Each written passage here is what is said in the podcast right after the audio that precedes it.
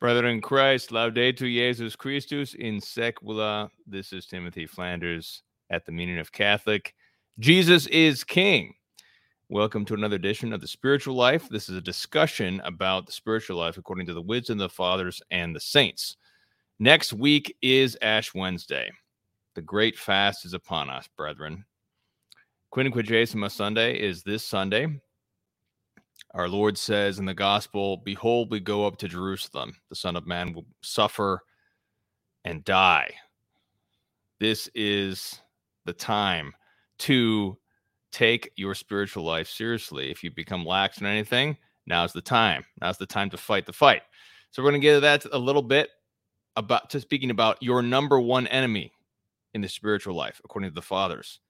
It's the world and the flesh and the devil, but there's a more specific enemy than that and that's the predominant fault. We'll talk about that in a minute. First, if you have benefited from this content, please become a patron of this apostolate. This is a lay apostolate run by laymen and lay women.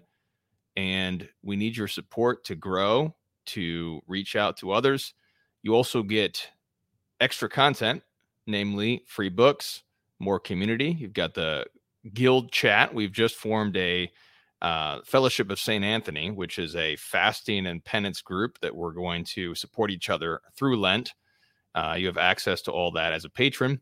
You also get content. The patron only show today is part 12 of a 12 part series on the Jews, Judaism, and Israel, a history of the people. Part 12 is Pope Benedict and the Jewish question. We'll talk about the Jewish influence on liturgical reform. Obviously, this is a big topic in the Catholic Church right now among trads the Latin Mass, and there's a Jewish influence that's been going on since shortly after World War II, in particular, on the Catholic liturgy. So we'll talk about the four versions of the prayer for the Jews in Good Friday. We'll have uh, Ratzinger scholar Richard DeClue on. We'll be discussing uh, Joseph Ratzinger after post war Germany. We'll talk about his theology. We'll talk about Nostra Aetate, Lumen Gentium, Novus Ordo. We'll talk about Pope Emeritus Benedict, the recent, more recent controversy with the Jewish question when he published an essay which was called Not Mission, but Dialogue with the Jews. What did he mean by that? So we'll talk all that about that today on the patron only show. That's happening in about 25 minutes. So if you are a patron, you get access to that and that'll also be a finale to the discussion. So we'll just talk all things Jewish question, uh, anything you'd like to discuss. And so that 12 part series is uh, accessible for patrons. Also, we'll have um, more content on the Ukrainian crisis. Please pray for Ukraine and averting the, the wrath of God against all of us and uh, for peace. As we'll be talking about the Ukrainian situation with Edmund Mazza He's uh, somewhat of an expert in that area. So we'll be talking about that. And that'll be next week, Thursday, for patrons as well. So please become a patron, patreon.com slash Catholic. You can also go to meaningofcatholic.com to donate. So let's get into the topic we have today. Um, we have here here is the the good news about our sins really is that sometimes it can be overwhelming when we make a confession we've got so many different sin, sins so many different problems so many different things that we're dealing with um, it, it, can sometimes feel like we have to fight on all fronts on all sorts of different sins. Now we've talked already on this channel a couple times about how uh, last week we talked about going slow and consistent. That's the most important. That's the wisdom that has really helped me from my my late spiritual father. Um, when he told me that to really go slow and consistent to build a long term plan. So you build that plan. We talked about last week. We starting with the very basics. Once you have the basics, then you can add something more difficult for Lent. Now, the predominant fault is your number one enemy. And the good news about the fact that, you know, we have all these different sins and faults and all these problems, but your predominant fault is where you should be focusing all your energy. We should not there, there's a trick of the devil actually that that affects pious souls the devil can say to you, well, you, if you're not focusing on all these other different sins, you're not really working on your spiritual life. Well, your predominant fault is your primary sinful pattern within yourself, which affects all of your problems together. This is kind of your main uh, problem, which is corrupting your nature, who you are as a person, your personality, which is sort of turning you towards all the other sins. So it's kind of like if you get rid of the predominant fault, then you can get rid of so many other things. Um, oh, I didn't actually. I forgot the one book that I was going to quote, but there was um, there's a, a, a couple of prayer books that I know which mention this prayer. One of them is this prayer book by my spiritual father. Um, this is the St. Ambrose prayer book. It's actually Western Rite. That's another story, Western Rite Orthodox. But he says, this is the prayer in the in the morning offering. Lord Jesus Christ, my Savior and Master, most adorable model of all perfection, I resolve and will endeavor this day to imitate the example. And then it lists a number of virtues, and that says, I will redouble my effort that I may not fall this day into any of those sins which I have heretofore committed, especially predominant fault, which I detest from the bottom of my heart and sincerely desire to forsake. Um, the passionist, the um, the what's the school of Jesus crucified, the the text that I use a lot um, as I'm very much into passionist spirituality. The post communion prayer in that text says something to the effect of deliver me once and for all from, and then you mention your predominant fault, um, which I detest. And, and so it's just adding this predominant fault. So your predominant fault is your number one enemy. And you need to be focusing every single day on this one thing, which is going to help you so much in your spiritual life, says the fathers, because it's attached to who you are. So let's get into a little bit more of that with the help of uh, Reginald Garrigou-Lagrange, Three Ages of the Spiritual Life. He is the greatest Thomist theologian of the 20th century. He's a spiritual master. He wrote Three Ages of the Spiritual Life, which is, I'm sorry, Three Ages of the Interior Life, which is a two volume, um, a two volume set. This is the English translation that's unfortunately out of print. Baronius Press will eventually bring it back into print, God willing. Um, and obviously, Baronius Press is one of the most uh, fantastic Catholic publishers out there. Um, so that'll be great. But when it comes back into print, but if you can find this older version that I have, it's from Herder Books. Um, but it's uh, I linked an article in the show notes where we go through Garrigou-Lagrange's teaching on this. So I'm just going to quote for some of uh, his teaching and he, on the predominant fault. So he he says this in Three Ages of the Spiritual Life. Quote: The predominant fault is the defect in us that tends to prevail over the others, and thereby over our manner of feeling, judging, sympathizing, willing, and acting. It is a defect that has in each of us an intimate relation to our individual temperament. Predominant fault is so much the more dangerous as it often compromises our principal good point, which is a happy inclination of our nature that ought to develop and to be increased by grace. In the citadel of our interior life, which is defended by the different different virtues, the predominant fault is the weak spot undefended by the theological and moral virtues. The enemies of the enemy of souls seeks exactly this easily vulnerable point in each one, and he finds it without difficulty. Therefore, we must recognize it also. So, you have to know yourself. Know yourself, self knowledge, very, very important. Uh, so, you need to know yourself and know what your predominant fault is in order to focus on attacking that thing because that's your weak spot in your citadel of your soul that that the world the flesh the devil has been trying to destroy you using that weak spot in yourself. So how do you find out what is your predominant fault in order to focus on it? Well the easiest way to do this is to ask your spouse. Your spouse will know your predominant fault. Many of them you know i think many many spouses know the predominant fault of the other spouse. Uh, it's the thing that in you know constantly annoys your spouse because you're you know you're always like such and such. You're always doing this. Well, you know when we when we say to our spouse we're saying we're you're always like this. you know that's that may be an indication that that's your predominant fault or at least something similar to that um the other effective means is to pray a novena to our lady of sorrows to to ask our lady of sorrows because saint simeon said to our lady that um the a sword shall pierce thy own heart as well and the thoughts of many hearts will be revealed and so that's one method of of gaining self knowledge is to pray to Our Lady of Sorrows to uh, give us self knowledge of ourselves.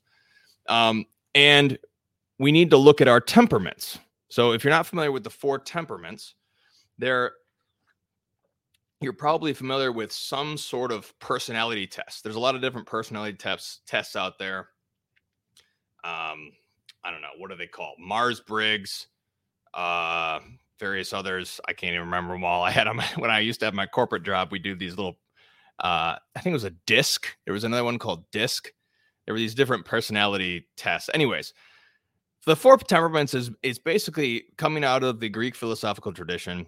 It's just another sort of personality um, classification, and the, and much of the Western fathers adopted some of this um, as a just it's just a helpful way to categorize different people not saying that everybody has to be all one temperament.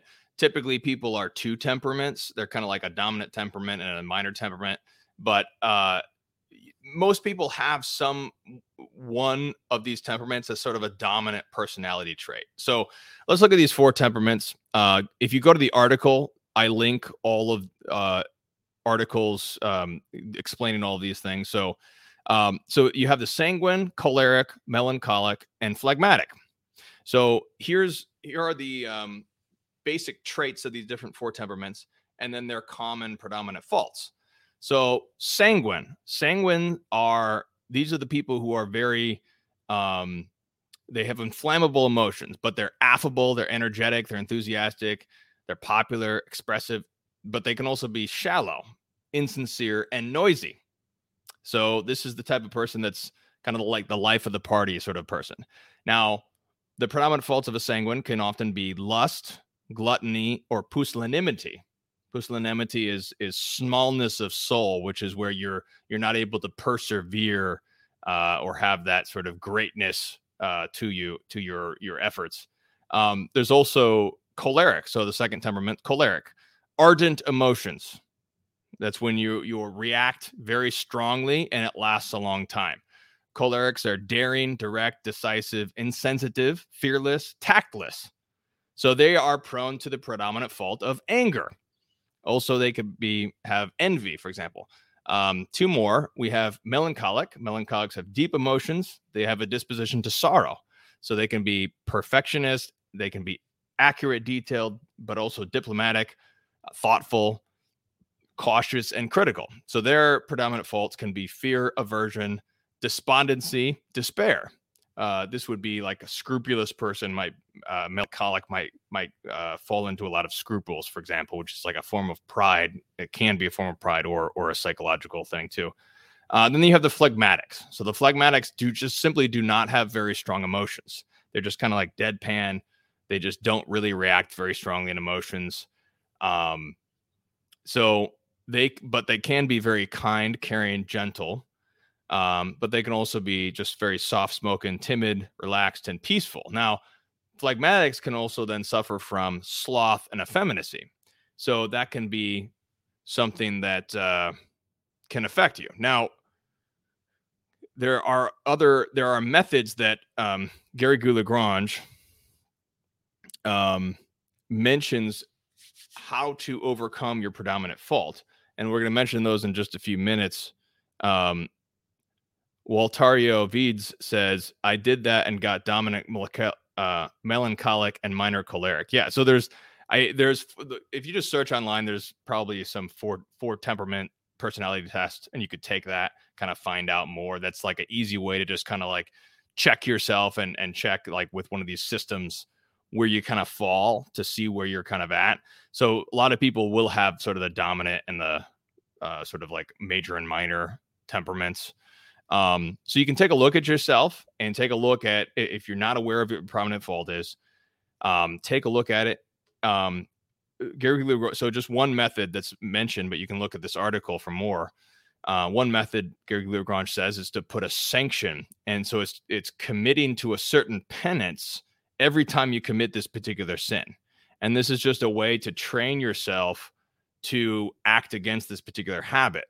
So it may be, uh, you know, I'm going to offer up um, X Y Z every time I do this. Like the next next time I do this, I'm going to skip my next meal or something like that, or um, I'm going to uh, take a cold shower that you know that night or something like that. You know, different things where you have a little penance where every time you commit that fault, you go right back into it. So that is that's your number one enemy is the predominant fault.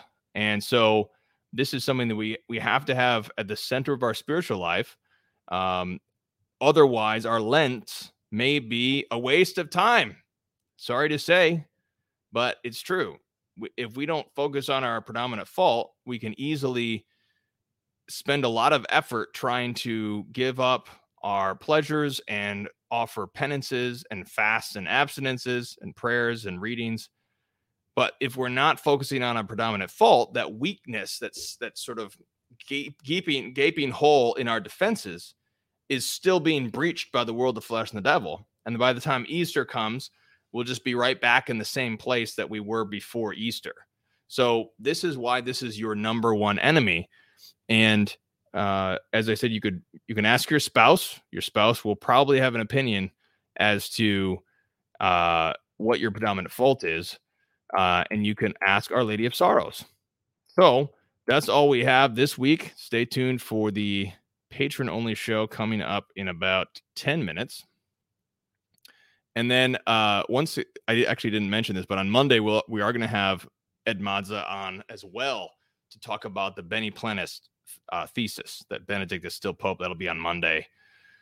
Um, so we uh, Monday is going to be a three three day three show day actually. So we'll have uh, a lot to talk about on Monday. So thanks so much for watching. Let's offer up uh, a Pater Noster, offering up for uh, this Lent that we can all take on the great fast of Lent, take it on with joy, with generous uh, magnanimity, with greatness of soul, to take up the suffering of the great fast, offer it up joyfully as our Lord offered up the cross, as St. Paul says, for the joy that was before him, Jesus endured the cross. Let's pray.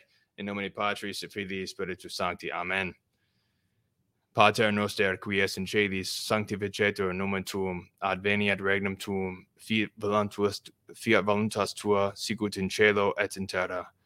Panem nostrum quotidianum da nobis hodie dimitte nobis debita nostra sicut et nos dimittimus debitoribus nostris et ne nos inducas in tentationem sed libera nos a malo. Amen. In nomine patris et filii spiritus sancti. Amen. Our Lady of Sorrows, pray for us.